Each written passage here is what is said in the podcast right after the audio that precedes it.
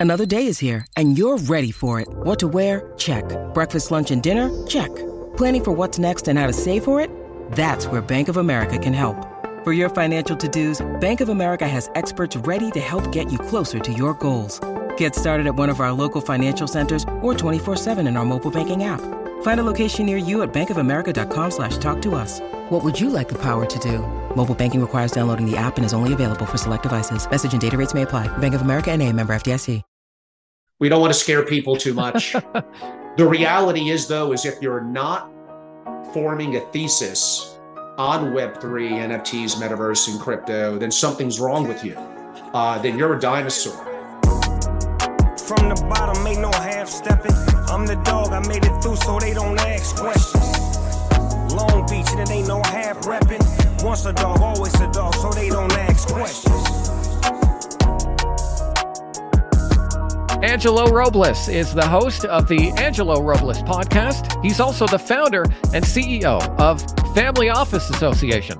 This is his second appearance on the pod. Angelo, you're the first guest that I've had back on the podcast, and I'm so grateful for that. So thank you very much for taking time out of your day. Scott, it's such an honor. I really enjoyed our first conversation. I'm probably not deserving of being the guest. I mean, you've had the Mooch and so many other great speakers, but I'm I'm glad I'm back and hopefully I'll have some good stuff to share with the audience. Man, I took so much out of our last conversation, so many great life tips, so many great investing tips. And so I'm I'm looking to pull a lot out of you today, my man. Uh-oh. Uh, you know, I'm looking to talk about Let's hope I could deliver. Oh, I, th- I think you will. I think you will. You know, I want to know what family offices are doing in this market environment. You know, I want to understand how high net worth individuals are prepping or did prep for disaster, the market that we're in. And I want to see what lessons active and young investors can take away from that. So let's start things off by just getting your framework for where we are in this current market cycle. You know, the market has been a it's been a rough ride to say the least in pretty much every asset class except energy. You know, oil and gas has been rocking in 2022 for the most part. So, how have families of wealth and high net wealth individuals been navigating this environment from your perspective? Well, in the short term, many of them are getting their butts kicked, like all of us.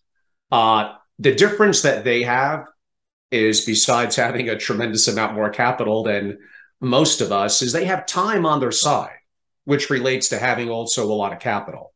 So for them, they could look at it. If they long term believe in the thesis, you're not going to get distracted by a downturn in the market caused by rising interest rates and other macroeconomic uh, issues, inflation, etc. If you're a long term believer in Bitcoin, in Ethereum, in gold, whatever it may be, this is a chance to buy in specifically at the Bitcoin and Ethereum at a better price if your thesis is still the same, the fact that the price is low in theory should not be enough to change your thesis. So the advantage that the super rich have is they likely have enough resources, enough diversity, enough liquidity, or they should, where they have the opportunity to purchase things at a discount and they have patience and time on their side. Is that something you're seeing? Are you seeing uh, high net worth individuals put money to work at these levels here? Yes and no. There's an old adage in the single family office community. And for the audience that's a little bit new to my verbiage, I'll try to keep away from the industry jargon. But being the founder of Family Office Association, what we most represent are what's called single family offices. Those are entities created by one family of great wealth to internally and exclusively manage often their financial and their other affairs. So 24 7, that's a team of people and resources dedicated to one super rich family, maybe a couple of hundred million, maybe a billion, maybe more. Uh, so we're effectively a trade group, a collective, a collaborative, and a thought leader. And I've been doing this a long time dedicated to that community. So one of the sayings that we have in the community, Scott, that you probably heard no one wants to hear it, is you know one family office, you know one. They're all snowflakes, they're all different. So the mm. answer to your question is some of them are patient and some of them are looking to be more tactical. Some of them may have cash and distribution needs. So it really does vary. Uh, from, I think what the audience would like is given that I'm a researcher at heart and I talked to hundreds, if not thousands, of quote unquote, the world's super rich. There are some insights that I did gather this summer. I did an interview at my event in Newport, Rhode Island, with a wealth creator. He also created a uh, a public company, actually in Canada. Now that I think about it, he may not want me to note it, so I'm going to keep his name and the company private. Uh, but he had a great feedback. He goes, Angelo, I was in the Hamptons this summer, of course, where else? And he's meeting with other families in like a group. I think it might have been a dinner setting. And he basically said, given that he's more of an earlier stage, a startup entrepreneur and active in VC, like what are your expectations in various asset classes? And he got me at the edge of my seat. I'm like, man, this is like, I want to hear this. I want to hear this myself. And I know when he got to what his core is, which is effectively earlier stage in VC, he said the audience came back with 35%. And my initial instinct was that sounds kind of high. I mean, what would you think, Scott? If would you do you think as an institutional level investor they would be happy broadly with their VC asset class getting 35%? Yeah, that uh, that seems that seems pretty wild. Okay, so you and I both felt the same way, but maybe this goes to show the mind of an incredibly successful earlier stage investor, entrepreneur, but who is an LP in VC. He's like, "Oh, like like that's all?" I'm like, really? Uh, so he, in that example, for whatever 20 or 30% of his portfolio, is looking for more exponential returns. Mm-hmm. Not every company or every VC investment is going to get that, but he's effectively looking for multiples. Uh, it may not happen every year because there's various cycles and other factors. Mm-hmm. But I thought it was interesting to go inside the mind of a successful entrepreneur who's worth a lot of money, mm-hmm. that created and a now public company, maybe even multiple that I think about it, and also has a merchant bank. I mean, this is a highly successful person that for a good part of his portfolio, 35% was laughable. Now, wow. could we argue that the super rich have opportunities that sometimes we mere mortals don't have?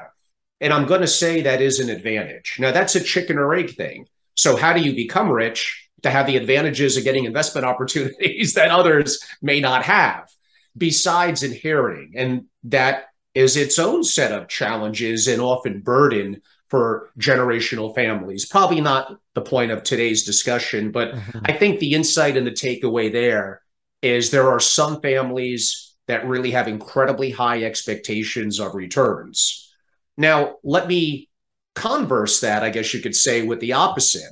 When I often talk to family offices, they appear, and forget this year, but broadly to be pretty happy with six to 8% returns. And I used to think, okay, number one, preserve capital. Rule number two, don't forget rule number one, right? so I know that makes sense, but I started to think these, and I might have mentioned this in our first podcast these super rich families and family offices have multiple family members pulling on effectively the capital through distributions. They have taxes, they have death taxes, they have whatever capital gains taxes. So, you know, taxes are taxes or they're going to be there. They have the impact of inflation. And we all know that the government reported numbers on inflation are complete let me go with a nice word. How about nonsense? Especially for the super rich that are often buying things, eating filet mignon, buying homes in Malibu, buying art, buying often appreciating assets in more normal environments. So their inflation may literally be closer to 20 or 30%. So you couple those factors over time, and it makes you think that 6 to 8% is bordering maybe on being way too conservative. Mm-hmm.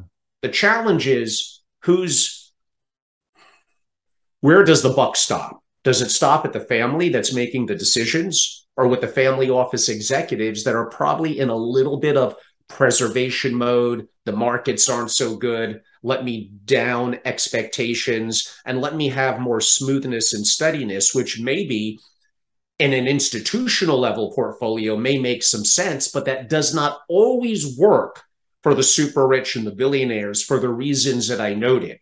So maybe both were extremes, being disappointed in 35% VC returns and expectations over time of six to 8%. Maybe the happy medium is a little bit closer to somewhere in the middle. Mm-hmm. But I will warn families of great wealth that want to have generational legacy wealth that likely for the examples that I did give, they're going to have to rethink their paradigm of six to eight percent returns over decades that may not work so well. Interesting. You touched on central banks and uh, how, you know, here in Canada, they just did a 75 basis point hike today. And so, how are, uh, you know, interest rates affecting people you work with? And what are your thoughts on how central banks are tackling inflation? Well, it's kind of a mess all over the place. We have bad fiscal policy in practically every country on earth, printing money, but governments could do that, right? they could sweep problems under the rug by printing money and quote unquote making the citizenship happy, I guess you could say, in the short term until it comes to bite everyone. So, could fiscal mispolicy lead to quote unquote inflation? Sure, it could. Is that the only cause and the initial cause of the inflation we're going through now, no, it's probably more supply and demand and an issue on the supply side. But effectively, it's really a combination of both. So we have horrific fiscal policy, lack of discipline from governments and individuals. Uh, we have what I'm going to argue, uh, it, it's not hyperinflation in most countries, but it's definitely more than is being reported, at least here in the US. So one of the ways to combat that is to raise rates. And that usually could work. And you know, we could argue if they weren't raising rates, maybe inflation will be even higher than it is. And you know, what I've learned over the years is the experts, the so-called experts, the professors, the economists, I don't know if they know that much more than maybe you and I do, who are active investors and traders in the market. I respect them. I interview them on my podcast. I've had a laundry list of great ones, and I always enjoy my conversations. But I also really look for are they active allocators and investors to really understand that we really don't quite know how the world works. Logic, raise interest rates, inflation will come down. Well, suppose it is more supply side. Suppose our deficit here in the US and most other countries is getting ridiculous. So we're in a really difficult economic environment. I guess I fashion myself a little bit of a very much amateur macroeconomist, at least in the family office world. And I guess I'm not uh, afraid to express my thoughts, as your audience can probably tell. So we have grave challenges now. You know, we still have the impact of COVID, mainly on the supply chains. We don't know what this winter season is going to bring for many of us with the advent of more variations of COVID and more lockdowns and challenges to our economy, which again, maybe we'll we'll either not go into that or save that one for a little bit later. We have a war going on, obviously, in Russia and the Ukraine, the second and largest third producers of wheat, major agriculture and oil and the challenges that we're seeing now in Europe, in Germany, and other countries due to the conflict. Uh, I mean, I could go on and on. We have lots of problems. Let's just be realistic about it. You sometimes have to address the realistic issues that are in the room and then have some logic that could hope to address them. But again, this goes back to the issue of we think we know how the world works until it doesn't. I mean, I had on one of the deepest macro thinkers, and I've had him on multiple times, but relatively a couple of months ago, relatively recent. His name is Adam Robinson. Like the world doesn't really work now because it's built on a framework, I guess you could say Bretton Woods from the 1940s of, you know, rising GDP, at least here in America, and population rising to match that. And now you have the challenge of, you know, we're slowing down the economy Uh, we have all the challenges that I described. We have population issues relative to younger people outside of areas like the continent of Africa and India and some other countries where it's in decline. I mean, theoretically, what mathematically in like 900 years, there'll be no one left in Japan. I, am exaggerating that, but by but by the ratio of numbers, you get the big picture of it. Mm-hmm. So the model of debt, debt, debt, it's good. We'll grow our way out of it. I just that's becoming harder for that to work. So we're in a world of hurt, but in chaos, maybe comes opportunity. So those with cash on the sidelines, the availability of getting opportunities that are distressed, perhaps in real estate and other opportunities, arguably in whatever value stocks. I'm still a believer big tech is not going to go away. It got whipped with raising interest rates, as did crypto. Those were two of the major impacts on the economy. Now, from a political perspective, you think that President Biden will be looking at the midterms, uh, maybe wanting to have things look a little more rosy from an economic perspective, but I guess the rates keep on going up. Mm-hmm. And outside of some little positive notes in the summer, generally the markets are kind of very, very challenging right now. So mm-hmm. we're in a really interesting, I guess that's a good way to put it, an interesting environment that is fraught with grave challenges, which again goes back to the super rich the advantage they have is time. Maybe some of them, some families I know have a 30 to 50 year time horizon. But I think things are very challenging right now. I have more questions than I have answers in terms of what works. Mm-hmm. Well, that's one of the reasons that I like uh, speaking with you, Angelo, because I think that you're asking the right questions. You know, you you touched on a lot there. You know, I, I also believe that it's a supply based inflationary environment um, you know, and and you're not the first person to to mention India as as a, a definite area that that we should be watching for further investment, strictly based on demographics. So I think I think you're uh, in the right spot, Angelo. Uh, because this has been such a big year for macroeconomics, and and like you, I feel like this has been an area that I've been learning a lot about this year it does seem to get noisier by the day. You know, there's more information. We got CPI coming out, the rates, et cetera, et cetera. How do you cut through the noise and develop your investment thesis? Often by making a hell of a lot of mistakes, I'll tell you that. So, as opposed to me, maybe I'll think of some iconic investors that I've interviewed at my in person events as well as digitally. And that's really what I try to do. I want to talk to people that are smarter than me. One that's a very low benchmark, so that's easier. That's easy to do. I want to talk to people that I said, even though I may disagree with them, macro economists, deeper thinkers, but I really want to talk to successful entrepreneurial families and true investors and what I could learn from them and how I could learn, I think, maybe how they haven't adapted moving forward in a world that doesn't make as much sense anymore uh, so there's a variety of factors. Again, there is no one formula here. The world often doesn't make sense. If I had to give one thing that I've broadly learned from a lot of these families is don't overcomplicate it.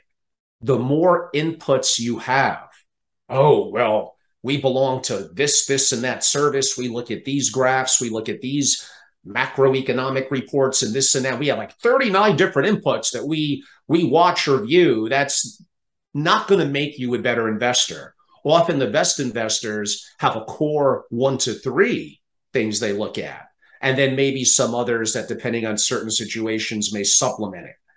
I hate to say that they go by gut because you got to make decisions based on logic.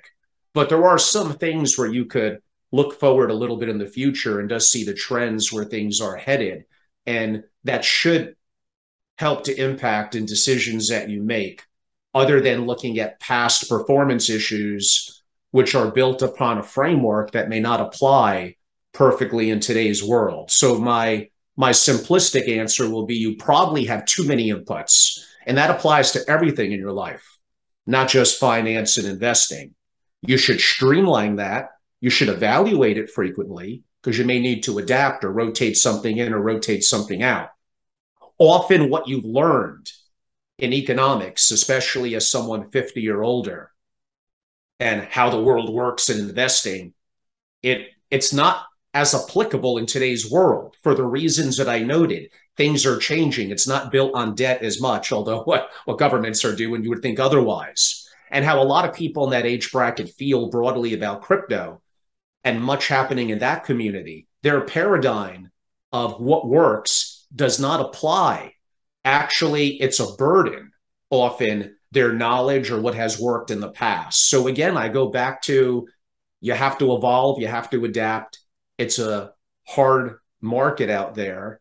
What I find the families also doing in going in a little different direction is creating businesses. Therefore, they're not as reliant on strictly investment income per se, which is largely outside their control. But they could control what they build and potentially how successful it is and the income stream those businesses could uh, provide quote unquote to the family and again i could get into taxes and challenges there but broadly from an investment and an quote unquote an income and net worth perspective uh, building businesses has always effectively been the number one thing for families becoming super rich. Mm-hmm. Well, I mean, that's what would have made them wealthy in the first place, right? They build a successful business, it takes off, et cetera, et cetera. When you need mealtime inspiration, it's worth shopping Kroger, where you'll find over 30,000 mouthwatering choices that excite your inner foodie. And no matter what tasty choice you make, you'll enjoy our everyday low prices, plus extra ways to save, like digital coupons worth over $600 each week. You can also save up to $1 off per gallon at the pump with fuel points. More savings and more inspiring flavors make shopping Kroger worth it every time. Kroger, fresh for everyone. Fuel restrictions apply.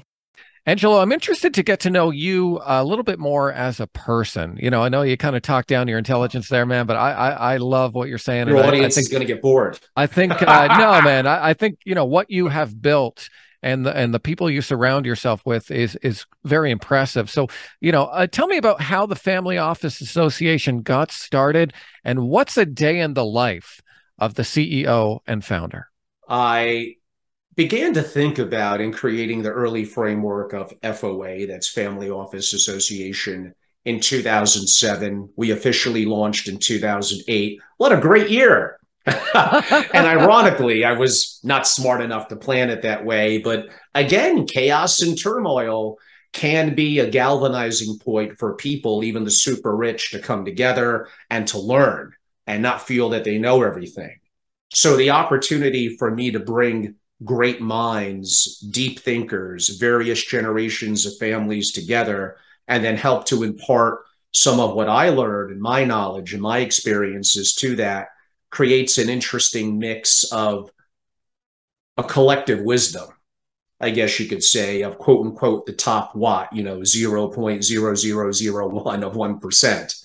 Uh, so it's been an interesting learning experience for me. I love what I do. It's something new and engaging every day. And I'm lucky to have effectively thousands of amazing relationships around the world. Uh, so it's really exciting. What does a day in the life of me look like? Well, uh, I get up early. Uh, lately, since COVID, I've been a, a, little bit of a health and wellness fanatic. So I'm very, very much into from meditation to mitigating or managing what I eat and being very careful. And I rotate out of various things that are at least by my perspective, healthy. And I am fanatical about putting time in to for self development, for meditative purposes, and for physical health, effectively seven days a week. I find that for me, bigger decisions are better done in the morning and perhaps a little more creativity into the late afternoon, into the evening. Uh, but I effectively, I mean, I wish I could be one of those people that could get everything done in four hours, whatever, nine to one, and call it a day.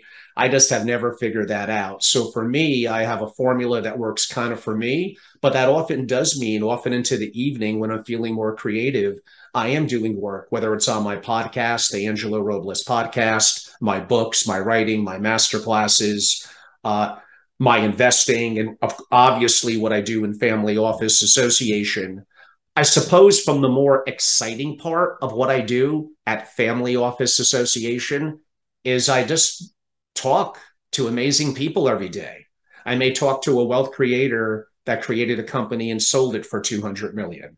I may talk to someone on the Forbes 50. I may talk to an executive that heads up their family office. But I also like CFO and COO, meaning operational and financial issues. I may talk to someone from that perspective to the family to gain that different perspective. I may talk to a generational family member. I may talk to a hedge fund manager, a VC, an economist, a macro thinker, and I ask them questions and I take notes and I learn. And hopefully I'm able to impart that that makes my life exciting, at least from the business side of things. You know, mm-hmm. sometimes uh, it's going to get a little off topic, then I'll try to bring it back. But I have gotten questions, and I did a private two hour interview with her name is Amy Brodsky at an event I hosted in Newport, Rhode Island, where it was basically her interviewing me. My God, she had to kill two hours on that. But somehow Amy did it. Great job, Amy. and she did ask some interesting questions, including, you know, I'm looking at a picture of you pre COVID, looking at a picture of you now. You look different. You used to be always in a suit and tie. Your hair was short. You had no beard. You had no tattoos. And and it, she meant it in a positive way to kind of like why. But do any of those things really matter? We judge people on the surface like as if I'm wearing a $10,000 custom suit and tie somehow makes me a better, deeper thinker and investor. Maybe for some it does, and it's legit. And maybe for some it's completely a facade uh, just to trick you because that's how you perceive someone's success to be. So, no, just because my hair is longer and I have a beard and I have a couple of tattoos does not mean that I'm not intellectual uh, and that I'm not incredibly ingrained as one of, I think, one of the leading thought leaders in the family office and investing community. I do find it interesting how just things change I mean, I'll give you another paradigm, and maybe only New Yorkers back in the 80s and 90s are going to know this, but but they'll you'll get the bigger picture of it. There used to be an amazing club, mainly around comedians and entertainers in New York, called the Friars Club. And back in the 90s, man, it was the club to be a part of. Of course, I was young, and although I wanted to throw a check at them and get in after coming as a guest, no, they didn't accept me. Uh, but five or 10 years later, putting us, what, maybe 2007 or eight, they effectively were a shell of themselves. Why? They didn't evolve, they didn't adapt. Where clubs, membership groups in today's world, I may think of the Soho House and how it's younger, it's more dynamic. So the group that I mentioned didn't take in the young people in biotech, didn't take in uh, the young entrepreneurs, the techies, the people in Web3 and crypto. And those are the people now that are often the younger people that are driving a lot of the returns, a lot of the investing, a lot of the more creative thinking. And you go to a Soho house now, and there's all sorts of people there, including people that would have a tattoo and beard, where that never would have happened 20, 30 years ago at the example I gave, like the Friars Club. So the moral of that story don't judge a book by its cover uh, judge someone by your engagement and relationship with them and the value that you get from them and respect that we all have creativity and individual and are individuals. So we don't necessarily want to conform to quote unquote and be part of the matrix and you know be just like everyone else. We want to express our creativity. And if you don't adapt and don't evolve you will especially in today's world like that you'll be a footnote in history. You'll be long gone so I know I went off a little bit on one of my legendary Angelo tangents, but uh, I felt it was important to give a little bit of that context to your question. No, I think anyone who didn't change over the last few years that we've gone through, those are the ones you need to be worried about, right? Because I mean, we we we had a real human experience, a collective human experience. It's a big water, I know, everyone. and uh, you know, and so I think I think uh, your evolution into who you want to become you know, some may say that COVID just sped that up, and uh, and that's not necessarily a bad thing, as long as you're smarter, stronger, faster, better on the other end. So, Angelo, you have a program called Disaster Planning for the Super Rich. While you and I aren't billionaires yet, I'd love for you to share uh, your framework for active investors, maybe young investors. What are some things that we can pull from what super rich do to grow their wealth over time and and then bring that into an active investing environment so that we can grow our wealth and protect ourselves. What's your framework for disaster planning for the super rich? Yeah i mean i have a little different variations of it disaster prep for billionaires or those that want to be which of course i think is practically all of us. So the word disaster prep is something that i've been very active in in terms of understanding what makes a successful investor or family resilient. And as Nassim Taleb talks about, one level above that, which is very hard to do, and that's becoming anti fragile. So investments are a part of it, but arguably even maybe just a, a quarter of it, a part of it. It's much deeper than that because they already have wealth. So the concern for them, especially if they come from a humble background, is kind of it being taken from them. Uh, and yeah, I could argue taxation from capital gains to traditional income to estate taxes is a form of government confiscation. Now, yes, do we have government services that are needed, including our wonderful military? Absolutely. I could argue there could be other sources of taxation uh, from sales and others that would be more effective or efficient, but probably today is not the time to to argue that. So I'm going to answer your question more broadly, then I'll try to bring it in to more of the investing side. Although some of the things I've already discussed, you can't be aiming for six to eight percent returns. You got to start businesses, multiple streams of income. You got to look into opportunities of what's upcoming in longevity well, literally from figuratively, that you may live decades longer, but investing in things that could have exponential returns, like what I said earlier in the podcast, and maybe not being happy apparently with 35% returns, biotech, longevity, possibly longer term Web3 and crypto.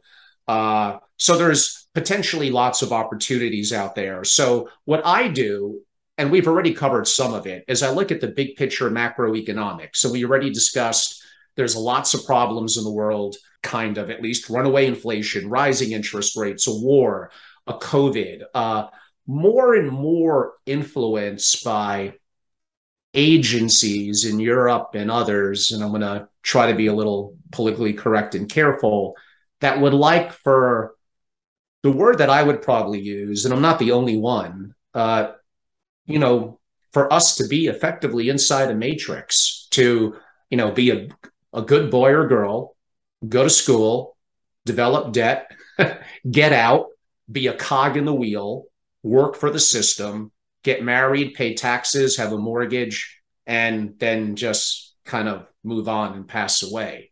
And maybe for some of you, that's not so bad. And kudos, whatever works for you and makes you internally happy, that's great.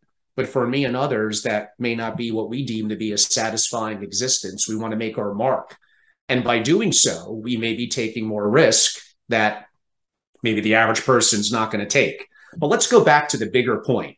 So there's lots of issues going on around the world that would make a person of great wealth. I know because that's the world that I live in, concerned. And COVID brought a lot of them to the forefront, including, again, massive government spending, the deficit, uh, monetary policy, central banking policy in the US, the Fed broadly. I would look at the Bank of International Settlements in Switzerland and others. There's just lots of things going on. So when you're someone of wealth, you have to worry about confiscation through taxation. You have to worry about, in theory, governments have the ultimate power. They could just keep on printing money and they have a monopoly on violence and that includes here in the US and Western countries. It doesn't go away here. It may not be quite as obvious as it is in some quote unquote some other countries. Just look at COVID lockdowns. Imagine now that they realize how much of the Western world is just so compliant. Uh, what's next? What could happen where, if you're living in California, that they do a 90 day restriction on travel? Suppose you only have a US passport. Suppose you have no freedom of flexibility and movement. Uh, we're losing more and more freedoms effectively every day. That's just a reality of it. So you have to realize that families like this, and probably I think all of you, should be a little very aware that personal freedoms are very valuable. Is it a little scary because we have less government reliance? Sure. But capitalism, in my opinion at least, still beats the alternative. And I don't necessarily, from what I would deem to be a negative perspective, be told what to do uh, in terms of from an energy policy perspective, individually, to what? Now I can't eat meat. I can't do this. I can't do that. Like I just don't know what's next. So when I use the term that many of us are living in the matrix, I may not mean that literally, although who knows, maybe we are in a simulation. it's I a question Elon I have asked. Uh, yeah, like I've asked some very interesting people in my podcast as well. And I, I don't know, like half the time they say that we may be. Uh, so maybe they're right. So as I mentioned, I uh, often mentor or tutor a lot of younger people, defined as often college age or under 30, uh, both men and women. I guess I have a little more experience uh, in today's world being a male myself in terms of what that would look like and some of the challenges that I see that they would go through. And I say, I mean, one advice that I have for them was they hear me talk about quote unquote the matrix and this and that is make money and I know that's easier said than done. But when you have money and resources, you have optionality. You could have multiple residences around the world. You could have multiple passports. You could structure things through trust, create foundations. You have optionality. And I'm not saying that's easy, but when you're young, that's the time to take risks, to be an entrepreneur, to go and create money, multiple streams of revenue, and then develop you know, hedges and a moat effectively around your castle that you could build. Now, there will come a point, I think, maybe the US could possibly escape it, although with the political leadership we have now and probably in a foreseeable future, probably not, where, and you would know from your activity in crypto and blockchain, we will likely have a one day a world coin I mean, I could get into the world settles in US dollars right now. There are forces that would like to change that. They likely in time will succeed. There'll likely be a basket of securities, including a digital dollar, a digital yuan, and others that make up what the IMF would potentially like to have. But that will be on a centralized, effectively blockchain. And we lose complete privacy. And they don't like something that you do. When you saw some of this in your country or at least the threat of it they just shut you down. Maybe mm-hmm. shut your friends and family down as well. Things could go really really wrong. And i don't think there's anything that could stop that inevitably maybe over decades probably sooner quote unquote a world coin from happening Oh, there's lots of different directions I could go with that. I don't want to scare your audience. And for me to do a true disaster prep for billionaires or those that want to be, that really at minimum is an eight hour video masterclass. Mm-hmm. And really it's multiple days with me. So for families that would potentially like to engage from that perspective, they could reach out to me. They could find me in social media or towards the end of this, I'll give my information. You know, that's something that I've also have done multiple month and year long plus engagements with. So that varies depending on the complexity and the issues that they want to cover. Uh, the other topic, and that was a very broad topic that, you know, disaster prep or planning for the super rich. On the investing side, again, the world is being turned upside down, inflation, macro. Uh, if you're overly dominated uh, or denominated in US dollars, which practically all of us are, I think that is a dynamic over the next 10 or so years that's going to change, meaning it's probably going to go down. Therefore, if a lot of what you own is effectively in US dollars, which is what a lot of us, that's going to make it harder and harder for our equity and perhaps real estate and other positions to be successful. Become more of a global citizen, a sovereign citizen, diversify, look at opportunities where population's rising. We mentioned one of them. Uh, me and Raoul Paul will both agree that India over decades has potential to really be a truly impressive superpower. Maybe even, who knows, overtake the US or China. We'll see how that could play out over time. I would look into commodities, obviously, although gold's been terrible, uh, but broadly, energy, and building and construction, depending on, you know, from copper and other supplies. Although, again, with a decreasing population, that's a little bit in turmoil as well. I would definitely look at supply chains, air, ports, shipping containers, trucking in the future to a degree, warehousing and drones, telecom. Those are all areas that billionaires, I know, are looking at. Now, they have the resources to be direct investors, often at billions of dollars into some of those. I realize for the average person, including me, that's unrealistic, but you could still be active in commodities and supply chains through either public companies or more liquid opportunities, including ETFs and other strategies that may be applicable, quote unquote, for the mass affluent and allow an opportunity. Again, just look forward, look to the future, see how things are dynamic and how they're changing. Uh, I'm going to go back a little bit because I think that people like stories. Like I told the one about, again, the entrepreneur that wasn't happy with a 35% return. so I was at a dinner party in Greenwich, Connecticut a week ago. And one of the people there was an amazing self made entrepreneur. I think like barely graduated high school, although now is very polished. And like, I'm just so fascinated. How did you make your money? And again, the most common things that I seem to hear are they're disciplined, they're grinders, they work hard, they made sacrifices, they took risk. And sometimes things worked out, sometimes they didn't, but they didn't get discouraged. They always seemed to bounce back. And they realized the time to do this was often in their younger years. So with this person, it's like, oh, yeah, I own hundreds of storage facilities and warehouses and that's the vast majority of their wealth. Like zero occupancy issues during COVID wow. because everyone wanted storage. Yeah. And warehousing, at least selectively per geographic and how they adapted the facility, was a very, very good quote unquote commercial real estate play. Now, I could argue somewhat illiquid. Let me go back to that disaster prep for billionaires part of it. And this is what I told him. What would happen through eminent domain? The government does says it's ours. We're going to pay you what we deem to be fair market value. Maybe we'll even call a presidential executive order and just simply take it from you and worry about issues with your repayment at some point in the future. It's a national emergency. You can't take real estate up and with you and go? Could titles and deeds in the future on a blockchain be be changed, be pledged? There's lots of things that could go wrong. But again, that's more well into eight hours plus. So we're not mm-hmm. going to have the mm-hmm. time for that. And I save that for my consulting engagements as well. But this person started from nothing. And well, do you take in LPs? No. Why would I want to do that? Why do I want to turn my kitchen into a restaurant?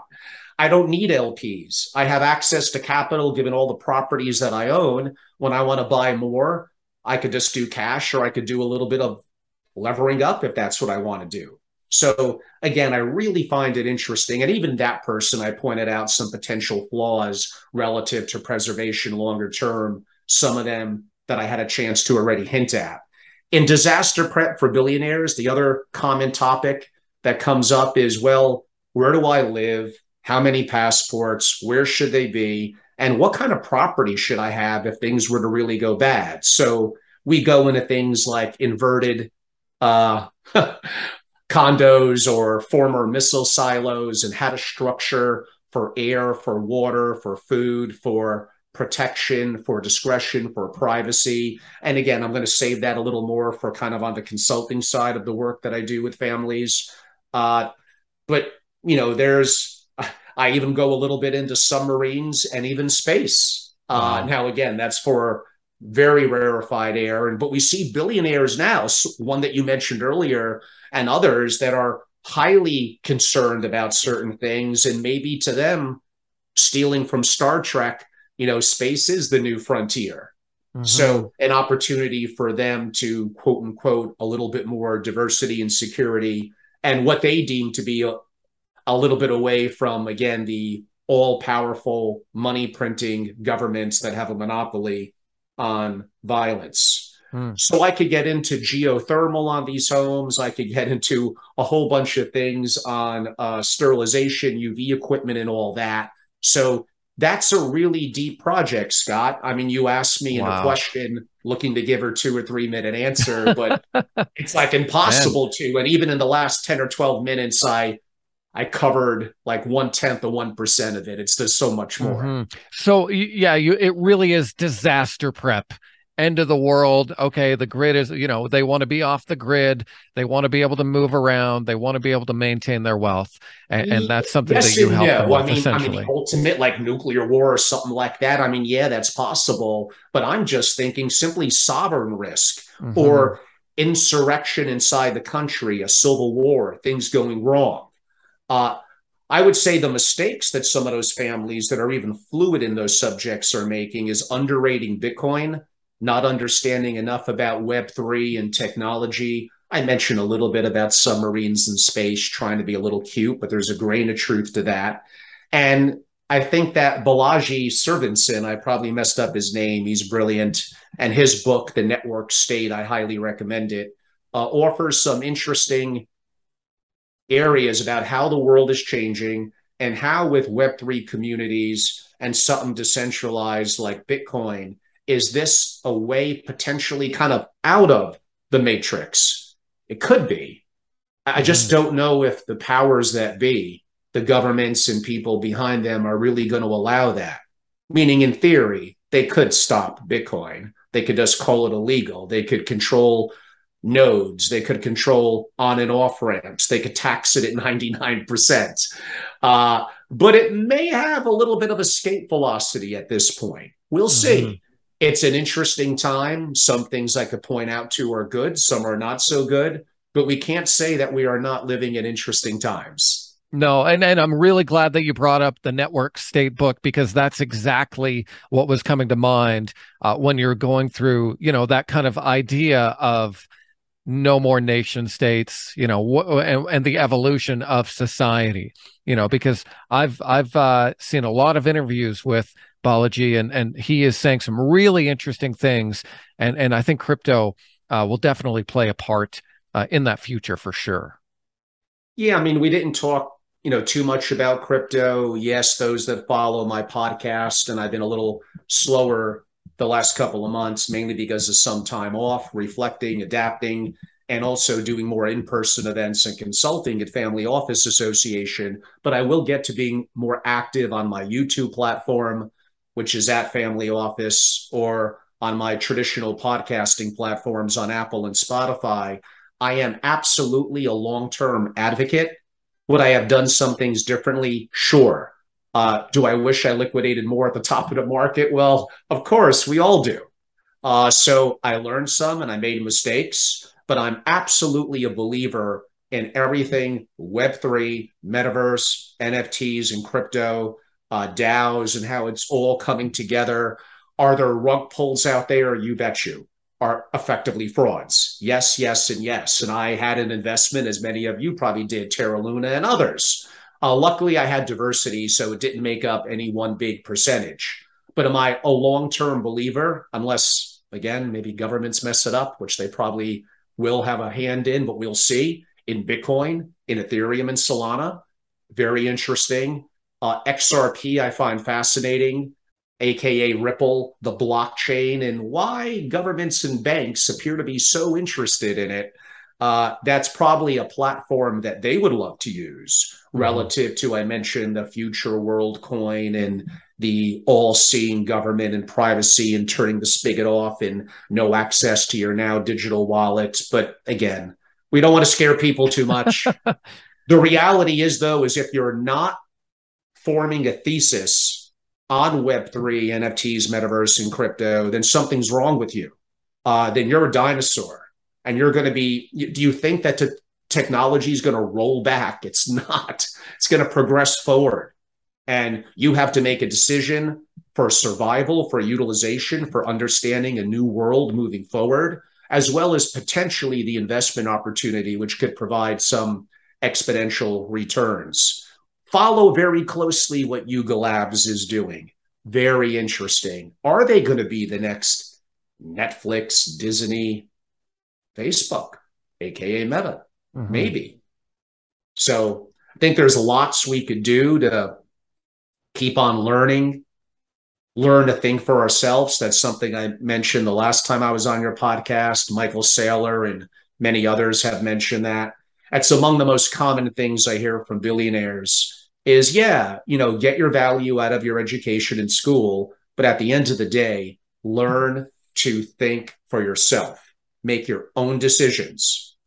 You're going to be right, hopefully more than you're wrong, but you are going to be wrong. You are going to make mistakes. Mm-hmm. And that opportunity to either mitigate the risk of those mistakes, having diversity, bouncing back, being disciplined. I mean, all those things are going to go into kind of what helps to make quote unquote a successful person. Definitely. Yeah. And I've I've done a lot of uh, research myself on central bank digital currencies and what are being called distributed ledger technology or DLTs, which is kind of the opposite of a decentralized ledger such as Bitcoin. Sure. And so I thought, you know, my sense is that that's where a lot of the central banks are going to go. They're going to go the distributed ledger, ledger technology. And so I've been looking into a lot of things like uh, the quant network and the like. Um, you know, basically, who are the major industry players that are trying to to uh, bring on central banks into blockchain through kind of that closed loop. So I think you've touched on a lot of really uh, interesting things there.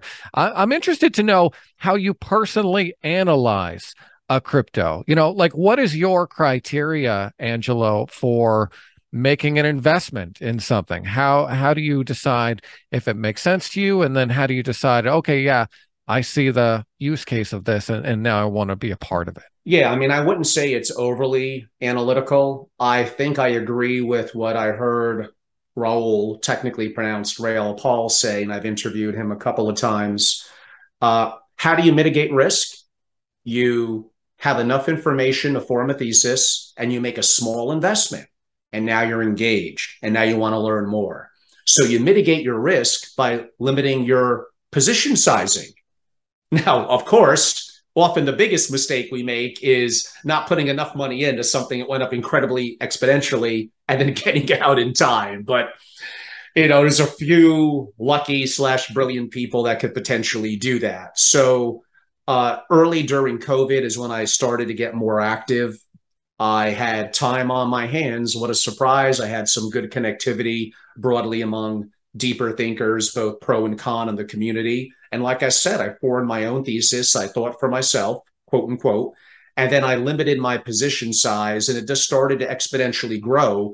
Now, yeah, was that genius on my part or getting early on in a wickedly good bull market? Yeah, of course, it was more the latter. I get it.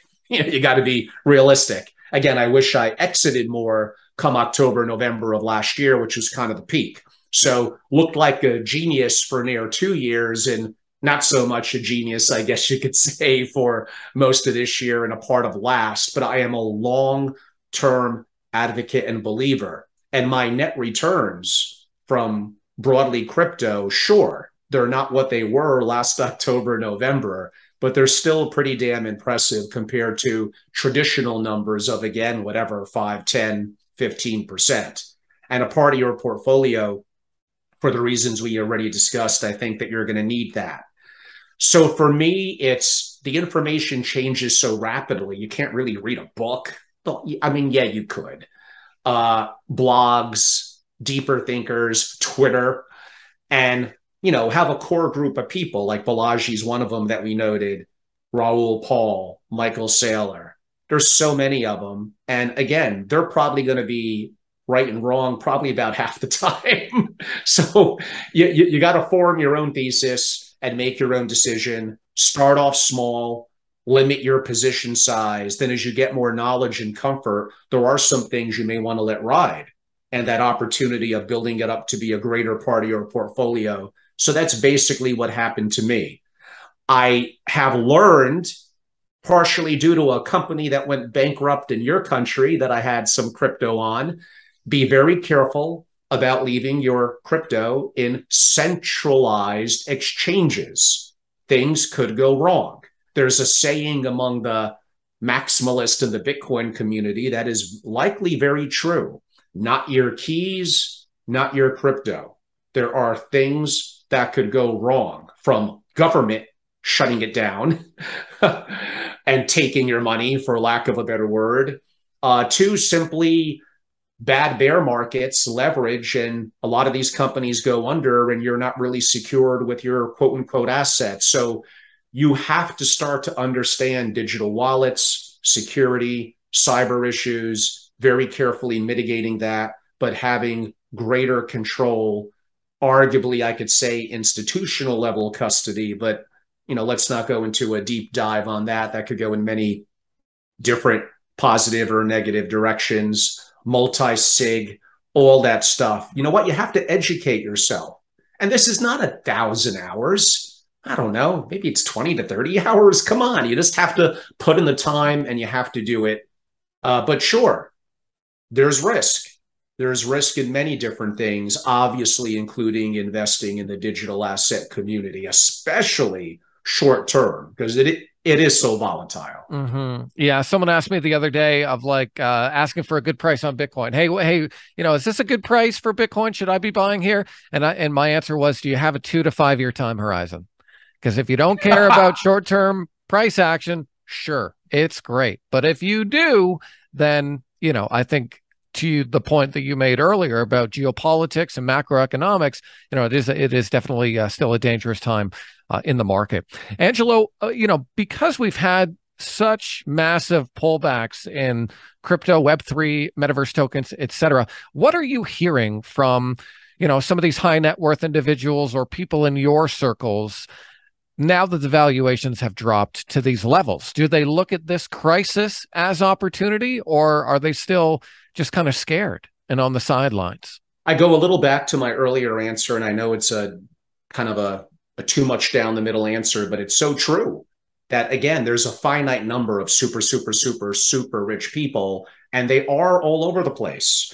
Were they the wealth creator? They tend to be a little more entrepreneurial and take risk. Are they an inheritor? They tend to often be a little more careful and conservative. Mm-hmm. Are they working in the family office and again looking to protect their job by not having too much fluctuation and not doing something they're not putting the work in or being as familiar with? So it does vary. They're all snowflakes. So both of your extremes are true. There are some that have had no interest five years ago, two years ago, one day ago, and it's probably not going to change. And there's others that are gung ho and maybe did very well, then got a little clobbered in the last couple of months, but may or may not still be longer term believers. But yes, I would say there broadly is a groundswell that the technology is not going to go away. We don't quite know who the winners and losers are going to be. Uh, we do need to understand the space more. And maybe now in distressed times uh, could be a good time to quote unquote to get more involved and do what I said earlier. If you're a billion dollar family, maybe that's under 1%. For all others, maybe it's 1% to 3%. Limit your position size, have diversity, put in the effort, think for yourself, and then adapt as new information comes in and your experience grows in terms of actively investing in that part of the community. I want to stay focused on alternative investments. You interviewed Tony Robbins and a few other people in uh, October of 2021, and I recommend everyone go check that interview out. I'll put a link in the description of the video below. But, uh, you know, Tony really talked about biotech and some pretty interesting advances that are happening right now, you know, growing organs or, or printing ears, you know, all this stuff, which I thought was pretty interesting. How do you look at uh, the biotech space? Uh, what are you hearing about potential investments? And is that an area that you're uh, focused on as well? Yes, I find Tony Robbins to be a very fascinating person, came from nothing. I mean, mm-hmm. nothing uh, and is a billionaire and is such a dynamic figure. And a lot of people don't know. I've interviewed him in person at my events in Santa Monica in California not too long ago, right before COVID. And then, like you said, about 11 months ago, I went to his digital studios in Florida and did an interview with him and some effectively people of kind of the family office team and advisors that he uh, listens to and gets information from. But very much he is think for yourself, make your own decision. The buck stops with you. And he's pretty darn fluid on Web3, crypto, NFTs, and that community. So kudos to him from that perspective. But yes, he's very good friends with someone else we've also have spoken to on my in-person and digital programs. That's the kind of legendary Dr. Peter Diamandis. And they co-wrote a book together, loved the book, that talks about the advancements in health and longevity and biotech and the things that you noted. Yes, I would say among the super rich, there is definitely interest in that, probably even more so than Web3 and crypto. So, longevity in biotech, being a direct investor for those that do the work is of interest to some. That usually requires obviously more capital. And this goes back to one of the things I started off with. The super rich do have an advantage of obviously being qualified purchasers plus well above 5 million of whatever liquid net worth they do have potential to be opportunistic investors in more risky, more volatile, but earlier stage opportunities that could have tremendous exponential returns. We don't have enough time to discuss in today's podcast. Is that unfair to everyone else? Uh, why are we limited in the US often by so called SEC protection that is basically stating that I'm not smart enough? Is that what you're saying? to make an investment into something that is more volatile. Uh, so what I'm basically trying to say is I'm not so sure that again the system is not rigged to keep the so-called bottom 99% out. It's harder. It's harder to escape that velocity of so-called getting out of the matrix. Uh, but again, we could maybe save that one for a bit of a different time. But we'll yes, do that one for round three. We'll do that one on round three, my man. certainly for round three. But there was definitely interest in all those things you mentioned, which also creates again, what do the super rich who are older? They realize that their mortality may be, you know, in sight. Whatever. Mm-hmm. I don't know. They're 60, 70, or 80. Theoretically, the average person lives to watch 78 79 so they're well past middle age.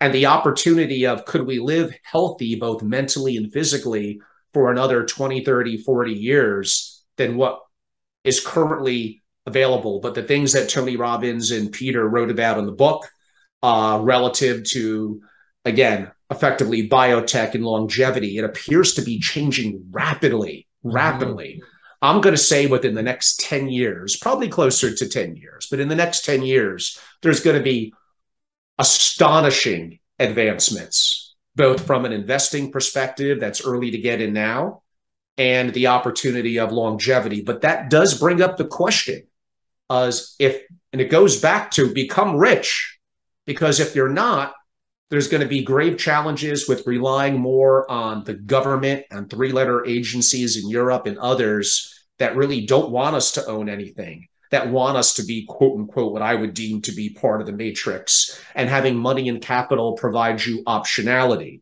And if you are going to live to 100, 110, 120 and be in better health than what we would perceive someone at that age now, then don't you want to have an opportunity to enjoy life and have optionality and the freedoms that money, success, and resources could potentially get you? Mm-hmm. Yeah, and that's something Cathie Wood has talked about as well. You know, just about genomics and the advances that are happening right now in uh, some of the biotech uh, sector, and so it's definitely something that I'm interested in. Don't know that much about it. You know, my focus for the most part, because it's easier to research, is on uh, you know crypto, Web three, and active investing. But uh, that's definitely something that interests me, and I think Balaji talks about that as well uh, in one of his interviews with either uh, Tim Ferriss or Raoul Pal, uh, where the, they, he talks about some of the restrictions that the CDC has on some of this innovation and how some some of these innovations are happening now.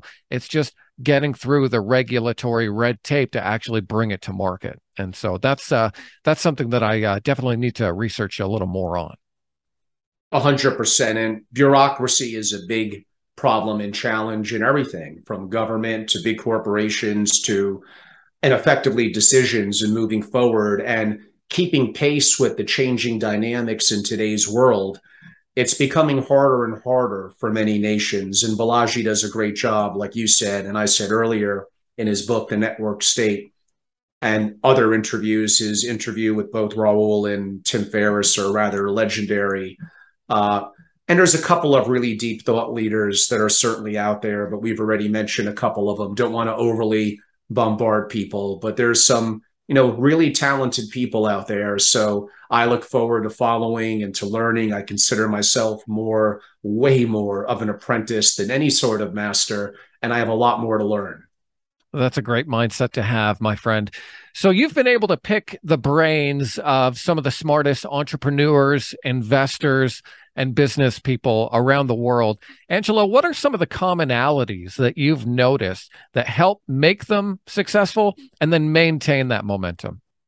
I mean, I think it's some of the things that I probably have already mentioned. Uh, they they don't necessarily think or fall in line like everyone else yes, they're often college educated, and yes, there's value in learning skill sets and the value that you get in a university. I would say, arguably, equally as important are getting away from your parents and developing more diversity with people around you that are outside of the community that you grew up in, and the level of independence from the little things of making your bed to being responsible for your food to the professors not being as hands-on often with homework and such as whatever K through 12 it's up to you to take initiative for yourself. And this goes back to the bigger picture. So what does that equate to to me?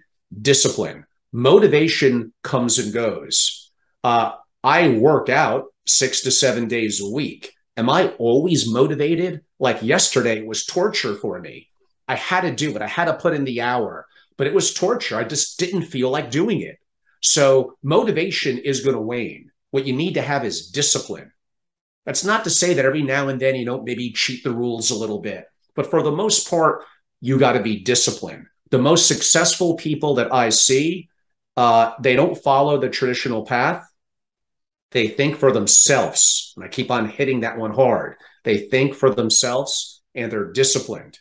Start young, be bold, take risk you practically have nothing to lose in your personal life, your career, and in starting a business. Now, yes, I'm simplifying it. Of course, it's harder than that, but you have to have a level of swag, yet also a level of humbleness. And how do you mix and match that? How do you incorporate discipline? Uh, you got to make sacrifices. You got to get up early. You got to grind it. And I see the young people now, especially young men, they I don't know. They're and I'm, I'm going to sound like a like a Mr. Tough old guy, but they're weak. They don't have the many of them don't have the mental fortitude. You need to develop that. It's not ingrained. You work on that. You work on that. You have to be disciplined. You have to take certain risks. And these are going to be very, very important things. And then you have to look a little to the future. Isn't the future some of the things we just spoke about? Longevity, biotech, uh, deep tech, the advancements of AI and robotics, which we didn't talk too much about. Obviously, Web3 and crypto. So, yeah, like you want to be involved in a profession that is not going to put you in that position you're probably not going to be wildly successful from a financial perspective. And that's fine. If that's what you want, that's more than fine.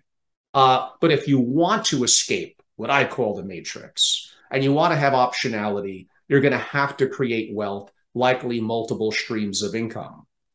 And I mentioned the real estate example earlier on the warehouses and storage mm-hmm. facilities, someone from a very humble background with effectively no college now, yes, you could say, well, to buy the first one, they must have built up the resources. Yeah, because that person worked since they were 18 to they were like 27 or 28 and they made sacrifices in where they lived in their car. They didn't go out to fancy clubs every night. And he built up a stash 30 years ago of like a hundred thousand, which back then would probably feel like five or seven hundred thousand now, and purchase his first one. You gotta make sacrifices. You have to be disciplined. You have to have an eye towards the future and what are trends that are going to be out there. Like, I don't know, maybe commercial real estate in big cities of office space may not be the greatest idea in the world for obvious reasons. So you have to have some level of foresight into how things are going to look a year from now, three years from now, five years from now. And that's wickedly hard. I get it and it may be a little bit more luck than anything else. And then you have to apply principles, part of them that I described. Uh, and part of it is, you know, going, just get your idea out there and then adapt it as you go along. Stop trying to be perfect because you're always going to fail if that's the case. And you're never going to reach that. Then you're going to be older and have not even tried. At least if you're younger and you tried and you failed, you could say, I put in the effort, I had the guts, I took the risk, I did this, it didn't work out, I adapted, I had to change course. But I'm not someone who's always waiting for the conditions to be perfect. Good luck, because that's never going to happen. Wow, Angelo, really powerful stuff. The discipline, the sacrifice. You know, there's there's a trader that I know, and in the world of active investing and trading, you know, you get that allure of, oh, I'm a big time trader. I drive a Lambo. You know, this is this is part of my life. you know, one of the most successful and and probably wealthiest traders I know drives like a crap car. You know, he paid like five grand for it, and it's done. And he's like, yeah, I could totally buy that. uh that Acura over there, but uh, I'm still playing the game. I'm still doing this. So I don't want to do that now because that's going to set me back from my goals. And so I think, uh, you know, I, I hope the audience uh, takes a lot away from from what you just dropped, my man. That was great. Well, thank you. I mean, you ask great questions. You bring out the best out of me, which is pretty low on the benchmark of the great guests that you've had. But I'm but I'm glad to be able to share. You know, here's what I tell people that even pay me often tens of thousands of dollars a year to be a part of my family office association. And some people say that I create a low benchmark. In one year with me, whether your one on ones, my digital interviews, or my in person events, you're probably going to walk away with one, just one amazing connection or great idea that you should run with and it's going to be worth way more than the money you paid me. I don't know when it's going to happen. And yes, you are going to have to run with it. It's not just going to fall directly into your lap. You got to go and get it. Then you got to execute. You have to do. You know, this goes into the bigger picture of, well, is what makes a leader. I would say it's someone who has a compelling vision of the future and is able to communicate, com- communicate and inspire. So going back to what I said about younger folk, uh, those are things you could work on as well. Your ability to tell a story, to have a vision of the future, and how to communicate written and verbal communication. And wouldn't you think that those things, the perception of those around you, of you, of your vision, of your ability to communicate, and then to actually do it or attempt to do it, that applies to your social life. That applies to engaging with your family, with loved ones, with new people, as well as business. That kind of applies to everything. Yet, funny how universities don't really do a great job, and neither does our K through 12 in terms of teaching whatever those softer skills, emotional intelligence, and also important skills, like I said, creativity, vision, uh, discipline, per se. And uh, you know everything that I just said. It's the, those appear to be things that were almost left on our own accord, or our job as parents to our kids is certainly to instill a lot of that as well. And I, mm-hmm. again, I went a little off on another tangent and got off course, but uh, I felt it was an important comment to make. No, I think a lot of the most important things that we need to know in life are not taught in school. I mean, you think about taxes. They don't teach you how to do taxes in school. right? And so I think I think yeah, you're uh, hitting the nail on the head right there. It's I mean I love what I do. It's very engaging. Oh yeah, I was talking about the one idea. There's nothing wrong with that. You may attend events and meet me or this or that and get relatively little value from it. I would say one that's mainly on you. But if you walk away with one over the course of 12 months, the idea is not going to be a five or ten thousand dollar idea or connection or relationship. It's probably going to be worth seven, eight, nine figures but you're going to have to, along with me, some of that's on me, but you're going to have to identify that and move forward on it. So that's a little bit of my belief.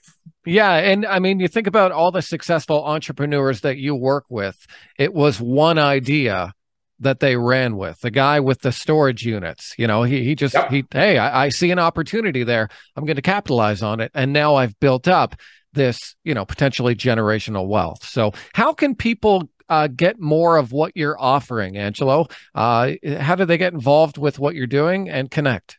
Uh, sure. One thing popped in my head before I answer that, kind of giving back to the younger ones in terms of the advice, men and women, that I broadly gave earlier relative to discipline, to sacrifices, to taking at least calculated risk, and to effectively share a vision and to communicate Uh, and I gave the idea with a basically, you know, old fashioned business like storage and warehousing, but also about what the future could look like and where you likely want to point your career in somewhat of that direction.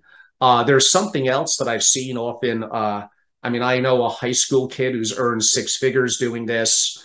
Uh, and it's one of the things I spoke about in some of the college lectures that I give in business and entrepreneurship there's also value in buying things that others don't see the value in owning outright, but have an interest in doing, AKA, you buy and you rent.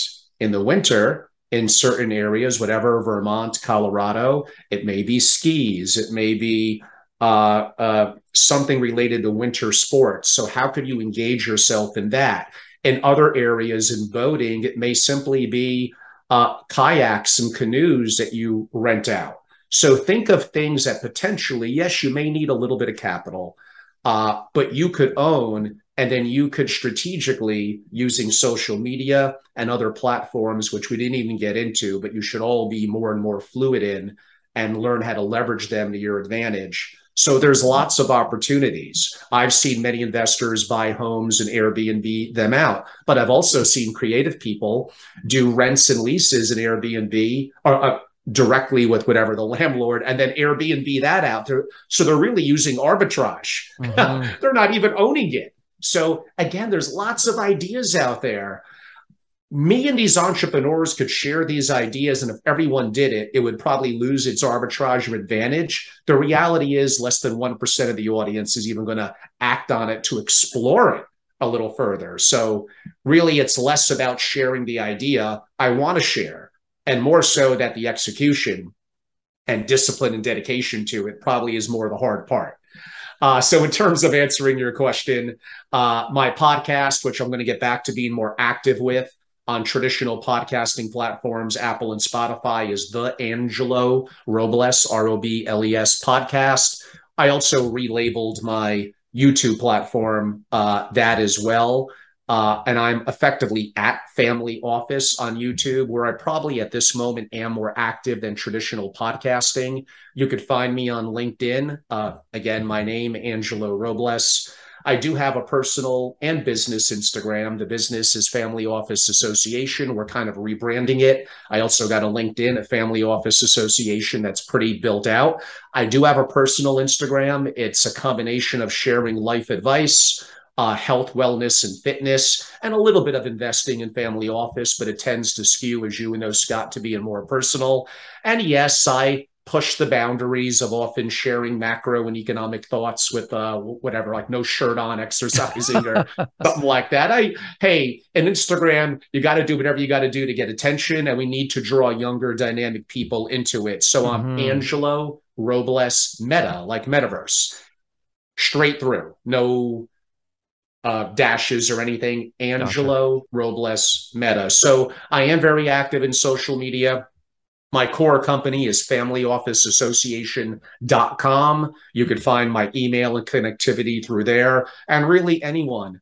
I'm even fine, you know, to share my cell. Reach out anytime. I'm very good with text, not always good with phone calls and voicemails. 203 570 2898.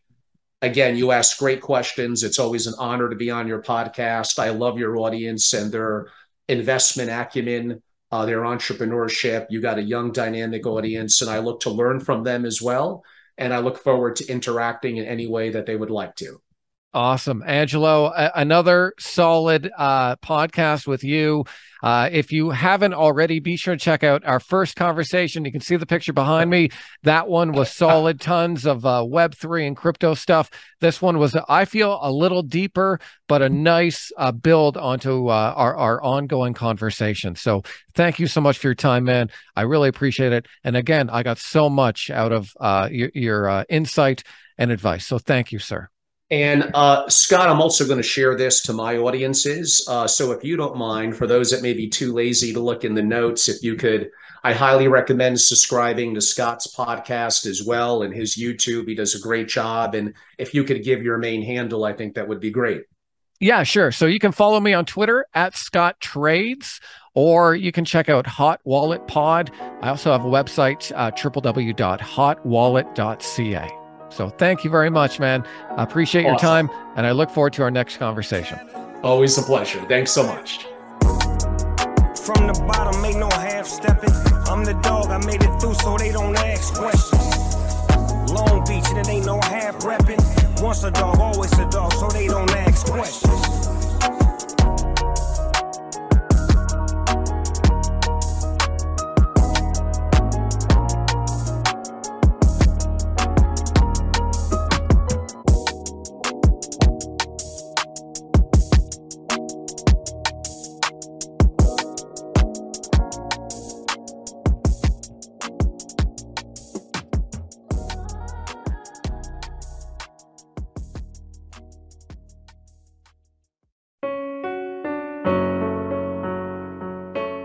Listeners, I'm Christy. And I'm Melissa. And this is Buried Motives, where we dig deep into the details of some of the most gruesome dirtbag murderers.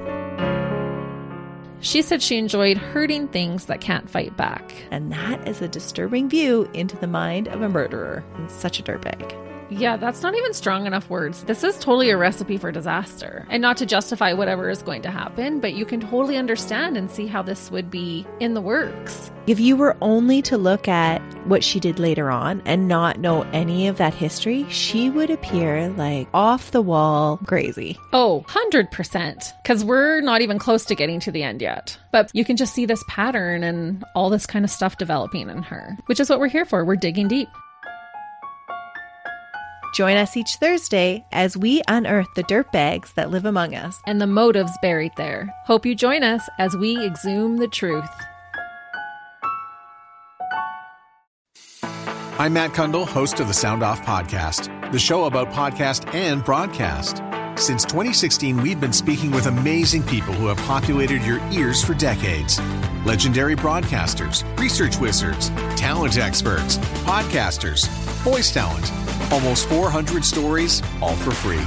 Subscribe or follow the Sound Off Podcast on Apple Podcasts, Spotify, Amazon Music, or at soundoffpodcast.com. Another Sound Off Media Company podcast.